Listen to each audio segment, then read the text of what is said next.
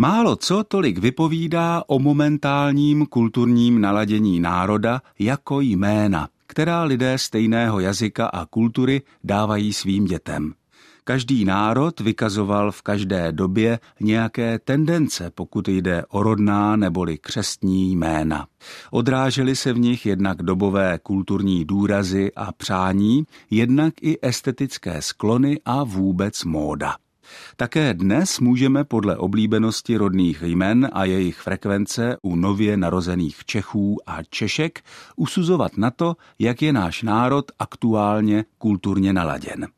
Podívejme se na deset nejčastějších křestních jmen pro holky.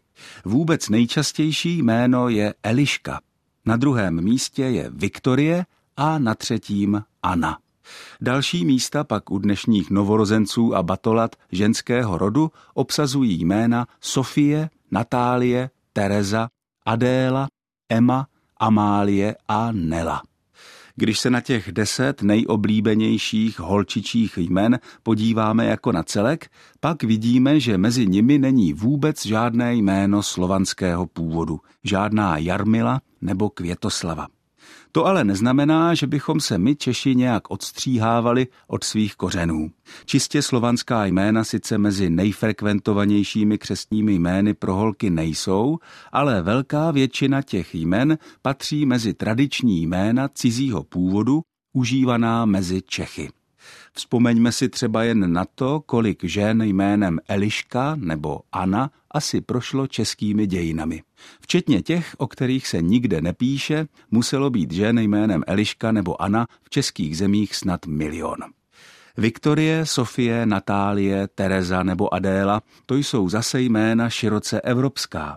Některá z nich se objevují stejně často na evropském západě jako na evropském východě a třeba jméno Amálie bylo u nás velmi populární v 19. století.